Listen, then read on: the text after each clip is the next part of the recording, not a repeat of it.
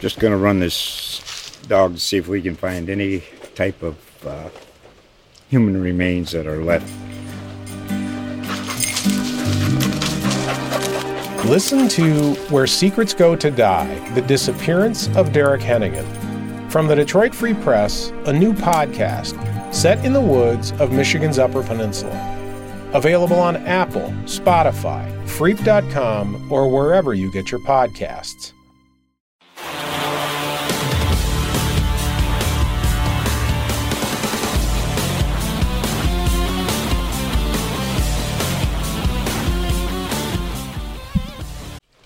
Just going to run this dog to see if we can find any type of uh, human remains that are left. Listen to Where Secrets Go to Die The Disappearance of Derek Hennigan. From the Detroit Free Press, a new podcast set in the woods of Michigan's Upper Peninsula. Available on Apple, Spotify, Freep.com, or wherever you get your podcasts. Welcome in. It's another edition of the Doyel and Derek podcast here at Indy Star. I'm your host, Derek Schultz, Fox Sports 1260 afternoons. And the big star of the show, of course, as always, is Indy Star sports columnist Gregg Doyel. And Gregg, I, I feel we've talked about this before. I know you're a routine guy. I'm a routine guy. A lot of people dread kind of coming back to work this week after the holiday layoff. I don't know about you, but I, I loved waking up yesterday. Like I was super geeked to get back into my routine and have everything kind of return to normalcy, if you will. No doubt about it. I, I you give me too much free time. I don't know what to do with it, and you, you don't give me a schedule. I don't know what to do with it, and I'm gonna end up vacuuming my apartment three times in a week. I I don't know what to do. So yes, this is all good for me. Plus, it's it's fun work. What we do is fun work, but Sure. also we're going to games, and they're you know we get to see IU this weekend in Purdue, and the Pacers played it tomorrow night, and we get to hear about Tom Brady being a complete and total jerk. So it's fun. Let's start with that last thing that you just said, Tom Brady and being a jerk, and that's, no, no, no. uh, I said a complete and total jerk. a complete and total jerk. Yes, want to make you. sure, in the interest of journalistic accuracy, that we get that right. Uh, we got plenty of basketball to talk about too, but kind of the big topic over the weekend: the the Patriots losing Saturday. Okay, one topic is: is this the end of the run? Is this finally going to be a divorce between Brady and Belichick? Because it feels like it's been trending that way for a while, especially with Brady's decline. And the second topic, at least from a local standpoint, is if Tom Brady's on the open market, would the Colts be a possibility? Uh, let's start with the first one first. This whole you know Patriots dynasty. Have we seen the end? Is this it? we've all wanted to say yes, this is the end. I mean, every time they don't win a Super Bowl for like eight years, because Brady's forty we've wanted to say, and I've wanted to say it's over. Um, but now it really does feel like it's over because you got Brady. They're gonna, they're not gonna pay him that much money going forward. So he's essentially going to be a free agent for sure. And his play is falling off, and Belichick is cold blooded snake. I mean, if you can't play for him at the certain level he wants, you're done. Now Brady's different. Bob Kraft and Brady are probably close, but it does look like it's over. It look. The question is, what's more likely? Are both back? Is one back? Are neither back? And I'm talking about Belichick and Brady. Mm-hmm. And I, I think it's kind of a toss up right now between neither and, and just Belichick. I think Brady's for sure gone. Is there a chance that this is it for either of them as far as retirement is concerned? I hope so. I'm so sick. Of, I mean, I'm so sick of both of them. I am. Part of me would like Belichick though to try to win as he did this year, second half of the year with mm-hmm. Brady without a great quarterback. You know, Brady fell off a cliff and they went four and five down the stretch. I would like to see Belichick fail. So I don't really want him to go out, and he's not going out on top, but he still is going out with 10, 11 wins and you're in the playoffs. So I'd like him to fail. Brady, he's just going to fail because he's getting older. But I would not like going to go out with a pick six, right? He's not going to retire. you. with with your last memory, a home playoff loss to the freaking Titans. we've seen it. We've seen it where it's unfathomable that somebody would retire with another team besides the team they're with. It seems unfathomable that Brady will play for anybody else ever. And Lord knows he doesn't need the money. I mean, you know, just he take his money away, Gisele. He doesn't need the money. But it just seems unfathomable that he will play two years somewhere else. Especially he's going to fall off a cliff. He's got to know his legacy will look terrible if he sucks here or in Tampa Bay or wherever for two years.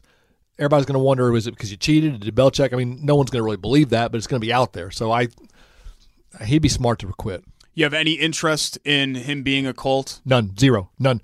Like I, I like stories. You know, I, I mean, we all like stories. I like drama and all this stuff. And I've been so hard on Brady. You know, not just in stories, but on Twitter here and there, but mainly stories.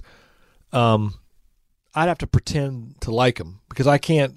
I mean, I, I can't have the quarterback of the Colts. Of course, I'm at odds with the Jacoby right now a little bit, but it's not personal. I just don't think he's great. But I can't be at odds with the biggest guy in town, and Brady would be the biggest. I can't do that. So is this more of a personal standpoint thing or a football standpoint thing or both? Oh, well, it's both. I mean, he's. I mean, I think you look at the football, and I do think they'd be better next year with Brady than Jacoby. I, I do, but I don't think Which isn't in- a very high bar. Right. It's not a very high bar, and I don't think he'd be a lot better. I do think he'd be better, but I personally, just personally, I don't want to deal with it. I don't want to. I don't want to see him. I don't have to write about him. I don't want to have to avoid him. I don't want to deal with Tom Brady in this locker room. Yeah, I'm not in favor of it just because I don't think replacing a stopgap with another stopgap is what the Colts need to do. If they were really close, I think the Colts are in better shape than some people say that they are, Gregg. But if the Colts were, uh, if they were really close, I'd be more invested in that. They're not really close. I think they're closer than most people say, but they're not really. Like the Denver situation in 2012 made a lot of sense for them because they were coming off the Tebow thing and they had just made the playoffs, and that was a decent roster. And I think they were ready to win right then. I don't think the Colts are ready to win in 2020. And if you're not ready to win, and I mean like contend for a championship in 2020, if you're not ready to contend for a championship in 2020, then why would you sign Brady? And, and even then, there's some question as to whether or not he can give you the quarterback play that you need. Yeah, and uh, with, with the the league is so mediocre, it kind of makes it skews, or maybe it's accurate. What are the Colts? Well, look at three of the four teams in the AFC playoffs left. They they beat them. Mm-hmm. So and they beat Kansas City. So it's, it's just so hard. I mean, thank goodness for me that I don't have to do Ballard's job because I just wouldn't want to look at my roster, Yeah. look at who left left in the playoffs, look at Jacoby's numbers, which were one way before the injury, one way after the injury. I, I just wouldn't want to have to decide how close are we. I that I mean, I, anybody that says they know that answer, you're full of it. You don't know. I mean, I don't know. And when you're looking at the rest of the roster, the, the only places I think you really feel good about are probably offensive line, and I think you feel good about linebacker. Great about linebacker. Um, but the rest of the roster, I mean, they're they're pretty much holes everywhere. We don't even know what's going to happen with Castonzo. You know, depending on what Castonzo does, you might have left tackle, the second most important position out there. Um, veteran quarterbacks, just in general, Hate it. it's completely shut off. No I- Rivers, no Eli, no any. I, and I'm just throwing names out there of guys that are going to be available. Right. I, I, I hate it. I hate it with this class of guys. A veteran quarterback who's maybe 33 or 34. Of course, at this day and age, if you're 33, 34, you're and you're good, you're not going to be a free agent. But but 40 year old guys, Rivers, Eli, Brady, I hate it. I mean, I, I hate it. you really either have late 30s, 40s guys or late 20s guys that are going to be out there. Like Teddy Bridgewater is 28. Jameis is, I think, just turned 26 years old. In fact, his birthday might be today. Um, so really, you don't have even anybody kind of in that age group. You're either going kind of youngish and not totally proven, jury's still out, to oldish and declining. Teddy's very interesting because he is just. I mean, he's clearly young enough that you kind of like Jameis. I'm sorry, kind of like Jacoby was mm-hmm. last year when they re, you know signed him a two year deal. That guy's young enough that if he's a quarterback, if he's good enough, he can be your guy for ten years. Teddy, if he's good enough, can be your guy for ten years. And someone you're saying he's a free agent after this year? Yeah. I mean, someone's going to pay him a ton, right? So I don't even think the- the Colts are. That's not going to happen. Someone's going to pay him a ton. But I, I think we know the way Ballard operates, and Ballard believes very strongly in the draft. He believes in youth. He believes in homegrown. He doesn't believe in buying a championship. He doesn't, and yeah, he'll, he'll plug a guy here and there, like with with uh, Houston, a defensive end. But he believes in growing him himself. And so, if if Jacoby isn't the guy, the guy is going to be someone in the draft. It's not going to be an old dude. So we're all in agreement about the fact that th- this is very likely going to be through the draft that the Colts end up getting a uh, a quarterback prospect. What I worry about, Gregg, is you're picking 13th and you look at the teams in front of you. Look, Burrow's going to go number one. Okay, let's get him off the board. But Tua just declared, and five, six, and seven. I don't remember specifically what the order is. I think it's Miami, the Chargers, and Panthers. It, it, it's definitely Miami and Chargers are five and six. Five, yeah, five, six, seven. I, I think the Panthers are there too. Um, all three of those teams likely are going to need a quarterback. Too. I'd be scared to death to get Tua at five, six, or seven, or at thirteen. I'd just be scared. I mean, because he might be great for a long time, you know, but he's so he's been so injury prone. Yeah. I mean that's scary. And we don't know how this hip thing is going to heal. That's about as serious of an injury as you can have without it being a career-ending injury. Right. Um, trade up. You've got that Redskins pick, which is the second pick of the second round. You've got three picks in the top fifty. Would you? if you're not in favor of taking Tua at five, I'm assuming you wouldn't want to trade three picks to get him at five. No, that I mean Tua scares me. I uh, the hip thing, you just it's unknown. The unknown. Tua is not a matter of well, a better evaluator understands that guy wouldn't be scared. I don't care who you are. You've got to be terrified of Tua. Yeah, it's just so difficult too. When you look at these quarterbacks, I think it's really easy to say, "Oh, we knew Mitchell Trubisky was going to be terrible." I'm, I'm not a scout. Mitchell Trubisky, according to some scouts, was going to be the next big thing, right? Oh, and there, I meant- there were questions about Watson. There were questions about Mahomes. I don't, I don't know if you ever really know. Oh, but I'm talking about purely just the hip with Tua. Sure, yeah, yeah, ta- talent his case, evaluators yes. they might know. Yeah. They certainly know a lot better about his talent than I do. I think he's fine, but boy, the, the hip thing, you literally don't know if he'll ever play again. I mean, he probably will, but but you don't know if he'll break it again in, in three weeks. You just don't. I mean, that guy scares me to death from a health standpoint, and the rest of it. You know, the, the history has shown, and of course, you can't base your entire franchise on on getting lucky, but history has shown there are guys in the second, third, fourth. Brady was what the sixth. There are you can find a guy uh, you got to outsmart everybody else, and you got to get a little bit lucky. Because if you thought your franchise quarterback was was there in round four, you wouldn't wait to round four. You'd pick him. Like everybody talks about how smart New England was. If New England knew Brady was that good or They anything close, into that. They, they don't pick- they don't wait for the sixth round, right? Yeah. They, they grab him early because you never know. So th- that was blind luck, and you might get blind luck. And I think in Ballard's case, he might, and I bet he does. I bet he sits tight because he doesn't like losing draft picks. He likes gaining picks. I bet he sits tight where he is, um, and I bet he drafts a quarterback third, fourth, fifth round and hopes he gets lucky and develops that guy. And if that guy can beat out Jacoby, great. And if he can't, that's too bad. But maybe maybe they have two quarterbacks in two years and they trade one of them. You've written about the fact that you think that Brissett is absolutely going to be the Week One starter, right?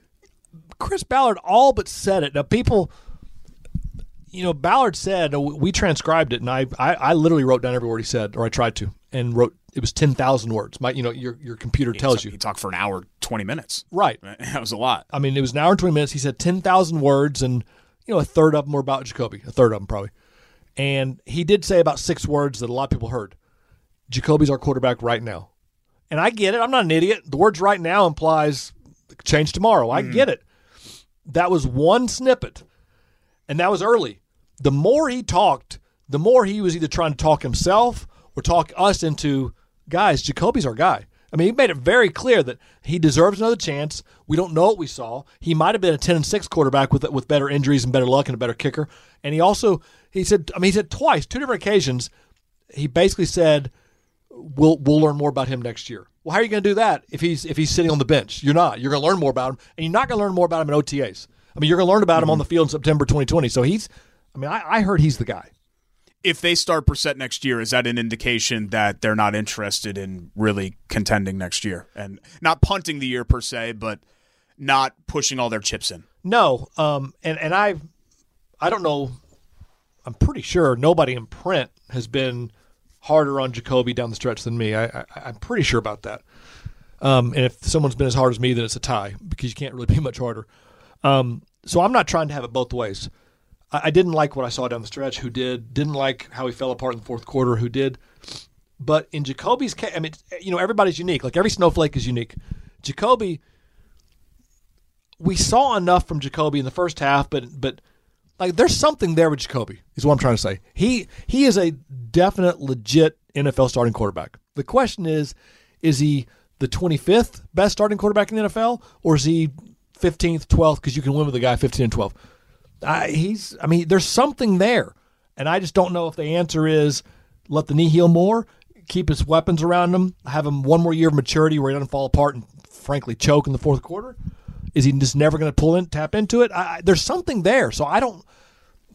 To answer your question, I, and I know Ballard and Reich like him. So do I think if they bring back Jacoby as a starter in 2020, are they just basically saying we're not going to win this year? Let's no. I they there's something there and they see it too. I just don't know if they can get it out of them. I just think sometimes you fall into this trap of somebody's still young, and so you want to be patient, you want to be patient, you want to be patient. And I think the the conventional wisdom is okay. Well, if he can do this at twenty four, then this means this is who he's going to be at twenty eight. Like I look at the Pacers with Miles Turner. Miles Turner, I kept thinking to myself, oh man, if, if he can do this at 21, then at 25, he's going to be pretty good. And now you're watching Miles Turner, you're like, yeah, he's still fine, but this is probably just who he is. He's not going to develop into some like all NBA player, and that's what I worry about with Brissett. Brissett has proven that he can be just a guy, but any number of guys can give you, I think, what Brissett is going to give you.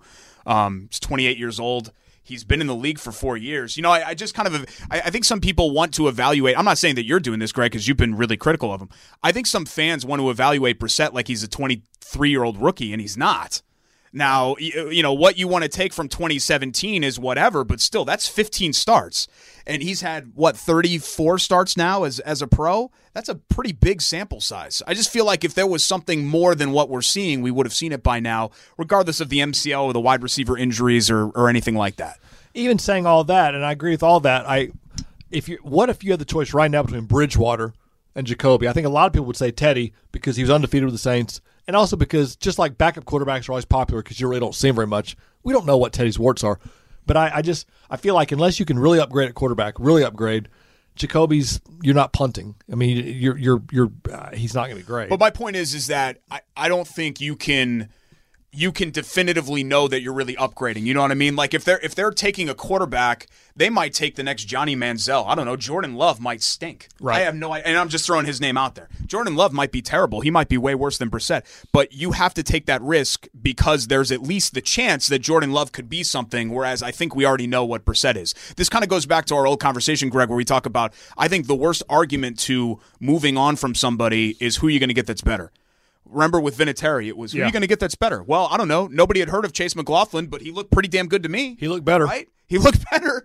And you you know, who are you going to get that's better than Chuck Pagano? I don't know. I think Frank Reich's been better and he didn't have any head coaching experience.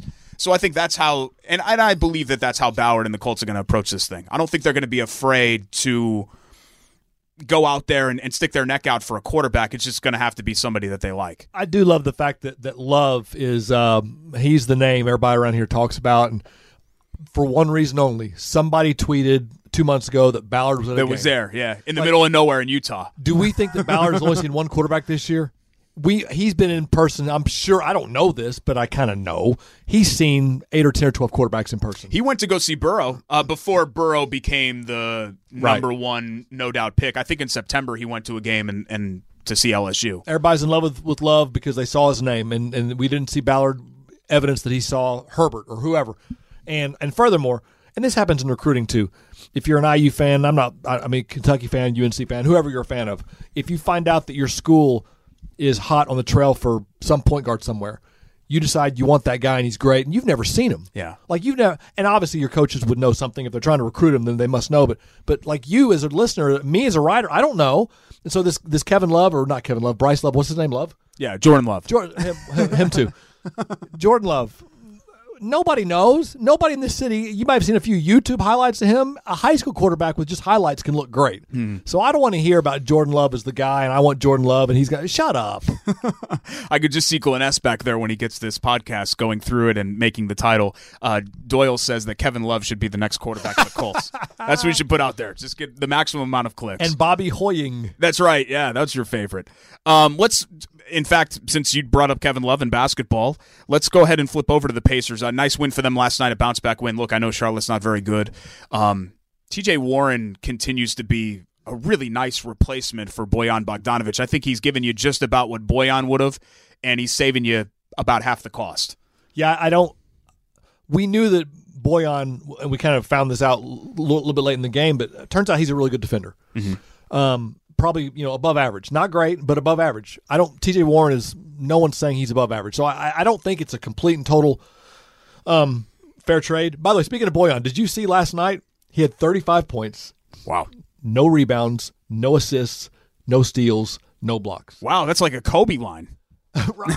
I, don't even know if that's possible. I, I, and I wonder if someone like Nat Newell would, would look this up. But who who in NBA history has had Wow. 35 or more and zero of everything else? That's, That's not crazy. easy to do. No, because he would. I would assume he would have played major minute. You score thirty five points. You're out there ninety percent of the game. Probably. I mean, the assist is the easy thing to get Yeah. because you just throw the ball one time, a guy hits a bucket, there's an assist. So anyway, yeah, T.J. Warren though, I mean, he's a professional bucket getter. And they've got a bunch of those in this team. Jeremy Lamb is a bucket getter. Brogdon, as good as he is at other things when he's healthy, bucket getter. Oladipo when he comes back, bucket getter. Sabonis, I mean, he scores. Mm-hmm. Miles Turner can score. How about him? How about Miles Turner being the seventh name I mentioned? He can score. Aaron Holiday can score. They've got a bunch of guys that can. I mean, they got a bunch of guys that can score, and so you don't need any one guy to be hot any given night. So yeah, it was T.J. Warren's turn last night. They're still a. They're still not. What are they? Twenty three and ten at one point. Yeah, and they lost four or five, and so this kind of snapped that skid of four or five. This is about who they are, uh, which is fine. They're they're on pace to win between 45 and 48, and that's about right, even without Vic. Yeah. It's a great season they're having. And you know when Vic comes back, they're going to take a small step back just because of chemistry and whatever. It's going to take three or four weeks because Vic hadn't played with, except for Miles and Domas, really hadn't played with any of these guys. Mm-hmm. So you know, they'll take a small step back, um, but then they'll be hopefully red hot or whatever. Whatever their max is, they'll be that in the playoffs. I haven't looked at the metrics or anything, but I, I do find it I found it interesting that Warren came in advertised as not being able to guard a chair, kind of like Bogdanovic. And while TJ Warren isn't the second coming of Patrick Beverley or anything, I do think that there have been some big game situations, at least when I've watched, where he's made a great defensive play or, you know, done something competently on that end. And when you add in the fact that he's only getting 11 million this year, I think he's due 24 over the next 2 years, which is pennies in today's NBA, and you got a second round pick which you flipped into 3 picks for him. You got him. Not only did you get him for free, Phoenix gave you something to take him on. I just Oh. think it's a stroke of brilliance by Pritchard. Oh, that was that that will. I mean, that's got to be one of the best offseason moves because they literally they were given something to take this guy. Yeah. This guy's going to average about twenty a game. That's crazy. And yeah, I mean, his defense. I didn't mean to imply at all. His defense is bad. I don't. No one's ever said it's as good as Bogey's. Who the heck knows?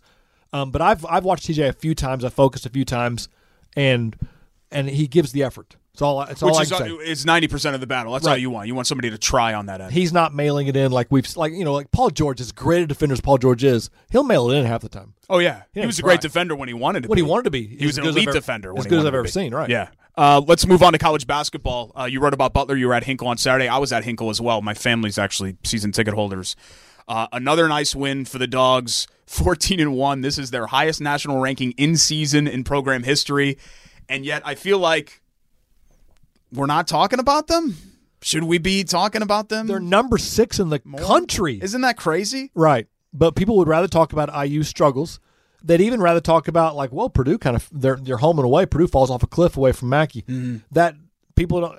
I, I think people aren't talking about Butler very much because I well two reasons. One is you know most people didn't go to Butler. Most people their family didn't go to Butler, so there's not there's not that built in stuff. And second of all, I, I think folks don't believe it's real. I mean, it has to be that.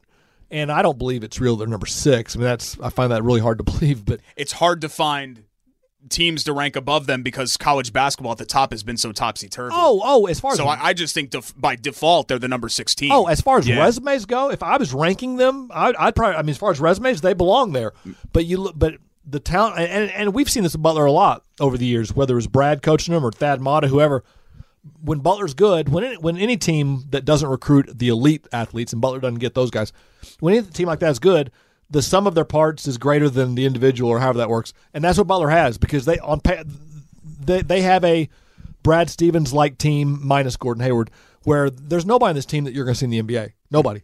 But five or six or seven of them are above average and they play great defense and they play hard. But like Kamar Baldwin's our star, and he's a great college player, but he'll never play in the NBA. Right? I mean, never. Yeah, and somebody like Sean McDermott, who is a fantastic college player. Actually, Sean McDermott is the kind of guy that IU used to get, where he just grew and developed over year one to year four, and by the time he was a senior, he ended up being a really good player. I mean, I think Sean uh, Baldwin's their guy. He's the star. He's the guy. You know, tie game, ten seconds left, the ball's in his hand. But I, I think really the X factor for them is McDermott. I think he's he's their second most important player in my opinion. Well, yeah, he's a, he can get a double double. He's Yeah. a great defender. I mean, he, he does everything well. Aaron Thompson is a nasty That defender. too. Yeah, he's a great guy. He doesn't get a lot of attention, guy. but yeah, because he doesn't score a lot because he can't shoot at all. No. he just can't shoot. But he They don't even everything. try to defend him out there. They're No. like, if you want to shoot that three, go ahead, man. His free throws Launch are it. not very good, right? He Yeah. just he can't shoot, but he, he I mean he's Ronald Nored all over again. I Mm-hmm. mean Butler's had guys, uh, Alex Barlow. Butler's had guys like this where they're not much on offense, but you can't take them off the off the court. So Butler's got a bunch of guys like that that their their numbers aren't great, but together they're all great. And and for me, the big picture of all this is you you either have the right coach or you don't. You know, and, and IU right now they don't know. I'm not saying he's not. I'm just, I mean, they, IU doesn't know. I think at Butler, you, you, you know, you, you know, but he's the right coach. Granted, he didn't recruit Kamar Baldwin, but he's recruiting at a higher level than anybody ever has as far as as far as rankings go. LaVall Jordan is, and if he can get this roster to play this well and be 14-1, I mean, I, he's the guy. Yeah, and that's a really tough league. I mean, we'll learn a lot about Butler in the next couple of weeks because the Big East is far better than what it was last year when they finished in a last place tie. Uh, let's start. Let's go over to Indiana. Um, Why do you the look on your face? Yeah, it's just, Gregg. I, I just think, I think Indiana fans are just over it now. Uh, they want to see some notable progress, and they're just not seeing it. And this brand of basketball, you know, Tom Crean's teams had their struggles, but it was a fun brand of basketball to watch because offensively they had shooters and they could Right. light it up. This brand of basketball, you know, you can get away with it when you're Virginia because you're ranked in the top 10 and you're cranking out ACC championships and Final Fours and all of that. It's hard to watch this brand of basketball when it's team when it's a team that's kind of fighting its way off of the, the NCAA tournament bubble, you know? Yeah. So in other words, the, watching a team grind and not even grind successfully is hard. to. Yes. Yeah, yeah, and uh, so I, we're here at the Star, and and David Woods and I, he's our Butler beat writer. We're talking about this downstairs about Butler's number six. Can you believe it? And he was he was saying, yeah, I mean, I because Butler could go to the Indianapolis region, and and he goes, can you imagine if they played Michigan, if they played Purdue in, here? And I and I said to him, but Woodsy, Purdue's not going to be in the tournament. IU's not going to be in the tournament. They're not. They're not going to be in the tournament. They're the Big Ten is so brutal, and those two teams, IU two, they're they're they're going to finish 11th, 12th, 13th. So I mean, Butler is the team in our state right now, which means IU is not. And you know, I, I, IU that loss they had at Maryland. You know, you can lose to Maryland by 15, but you can't lose when you're down 30 at one point, where it looks like. I mean, the only, the only way a team with as much talent as IU has, no, they're not loaded with pros, but they got talent. The only way a team with that kind of talent can be down 30 ever is they quit. And maybe they tried hard in the last five minutes, or maybe Maryland just pulled off the gas entirely. I don't know. This reminded me of the was it Illinois in the Big Ten tournament? It was in Chicago a couple years ago. IU got down to somebody by 30. I feel like, and Devonte Green went nuts. Oh, uh, Ohio State. It was Ohio last State. year, and they rallied and they almost came back and won because Devonte Green hit a bunch of threes and they fell short. That was a play-in game. It was viewed as a play-in game. Like the winner of this game will make the NCAA tournament. Of course, Indiana didn't win, and they ended up missing the NCAA I mean, tournament. this Maryland game wasn't Yeah. quite that because they didn't get that close, but it, it sort of remin- reminiscent of that is that you just you stunk, and then Devonte Green goes nuts Yeah. when it's too late. So, it's all window dressing. yes, And their guard play, I think that's the problem. Green can go nuts sometimes. Sometimes he could be the worst player on the floor. Uh, and the rest of the roster is just Al Durham and uh, Justin Smith. It's just a bunch of like C, C plus level players. When Joey Brunk is your best guy, and I really like Joey Brunk, and he's got a great story, and he's a local kid. But in the first half of that game, Joey Brunk was their best player. And if Joey Brunk's your best player in a Big Ten game that's out there on the floor, then you're in real trouble. Well, yeah, and, Joey had almost. I mean, he had nine and nine, almost a double double. Everybody else was not any good. Devonte Green was good because last five minutes, but I don't count that. That's yeah, that's mop up time. That's like you go on a football field, they're in prevent defense, and you throw the ball downfield. Those stats stink. I don't care about those. Stats. I'm not writing off the NCAA tournament for either of those teams. I think Painter has earned the benefit of the doubt, unlike Miller. Uh, I just don't know where the points are going to come from for Purdue because I think they had a lot of eggs in the Proctor Wheeler basket, and Wheeler has been a total train wreck this year, and Proctor's just not that level. He's not like the Jon Octeus level of transfer that sometimes you, you really strike it rich with. Yeah, and he started off looking. I mean, he was averaging 17, 18 a game Yeah. early, but he's fallen off a little bit. Yeah, Wheeler's the, and I, I mean, he's such a nice kid. And I, I feel terrible about it, yeah, because I really thought this was going to be a big leap year for him. Yeah, he's. I mean, every box score. It, I I always think, okay, that's rock bottom, and then the next game comes out and he'll go one for six or zero for mm. six. I mean, it's every game he's getting worse. It's it's hard to watch because last year he didn't get that many shots because of Carson Edwards and Cline, all those guys. But last year, it felt like that ball's going in when he shoots it. I mean, it felt. Mm-hmm. And now I, I mean, he doesn't even play very much. And you said it. He's he looks like a pro. Like he looks like he, he's the kind of guy that is going to be a pro prospect, and that's why it's so disappointing. And you look around the rest of the roster. I mean, Trevion Williams is a nice player. Is he a go-to guy? I don't think so. I don't think Eric Hunter. I know he was a prolific scorer. I don't think he's ready to do that. Stefanovic is just a guy that you know is going to give you two or three threes or something like that per night. They just don't have that guy that is going to be your bucket getter. And 37 points, it's the worst total in 70 years. I mean, that's embarrassing. That's a historically bad performance against a meh Illinois team. Well, it almost feels like you're describing Butler minus Kamara Baldwin, and yet, I mean, Haarms, Eastern, the, Sasha can shoot, Eric Hunter, Wheeler, Proctor. I, I feel like on paper, Purdue has a better roster than Butler. I feel like on paper it's not even close.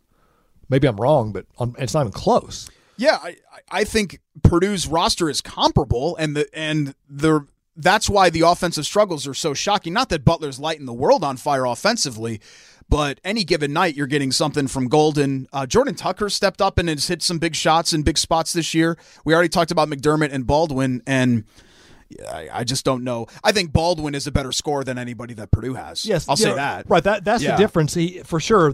Purdue doesn't- doesn't have a Baldwin, but then players two through eight. I mean, I feel like Purdue on paper it looks better. And the thing about it is that Painter is, as you say, you benefit the doubt guy. I mean, he he coaches defense, he coaches rebounding, he coaches effort. So the problem is not well, the coach just can't get it out of him. No. it's just a damn mystery. I mean, it really is mysterious what happened to Purdue. And it does happen. I mean, the drop off, you lose Swanigan, you don't drop off. You lose Haas and Edwards and Mathias, and you don't drop off.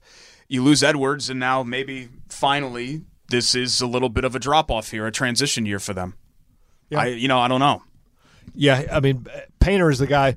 Purdue fans are not talking about him like IU fans are talking about Miller because one guy's a track record, one guy hasn't.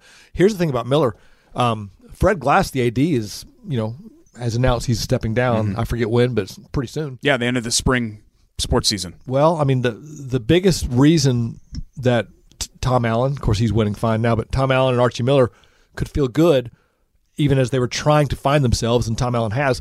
But is that Fred Fred Glass is the guy that has shown it. Has shown it. He believes in stability. He believes in continuity. He doesn't think the way to fix a ailing program is to scorch the earth and start over. He thinks it's to invest better with the people you have that you believe in.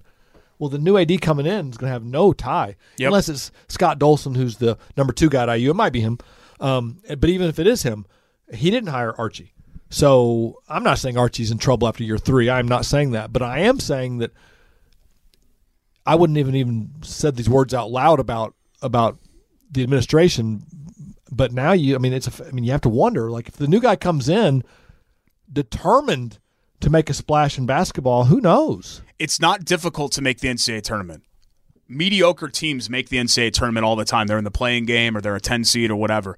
And for Indiana to not make the tournament in any of Archie's first three years, if that's what happens, I think that's, I don't think that's enough to get him off because the contract situation is, I think it's fully guaranteed through 2020 where he gets every single penny. So I don't think Indiana can afford to fire him or, or will fire him after year three, even if things go in the tank this year. But um, you'd like to see some sort of notable progress, and you're just not. They're just stuck in the mud. They're spinning their wheels. And you say it's easy to, it's not hard to get in the tournament, and you're talking about one of the top five or ten basketball programs of all time. Yeah. Hey, do you think uh, Bob Knight shows up Saturday? Who who's IU playing? Uh, Northwestern, right? Ohio State. Oh wait, Northwestern's tomorrow, and then yeah, um, yeah, Bob and Bob? Knight went to. Eh. Right. I mean, it, it Maybe. just there. Are you going? Just in case. I was going anyway. 'cause, Okay. You know, but the thing with with with Knight is, um, and nobody knows. Bob Knight's not telling anybody, and nobody has a source close to Knight. And if they do, that source, Bob Hammel, for example, the Bloomington paper guy, they're not talking. So nobody knows anything. But there's just a lot of momentum growing in the guessing circles, which is really all we have.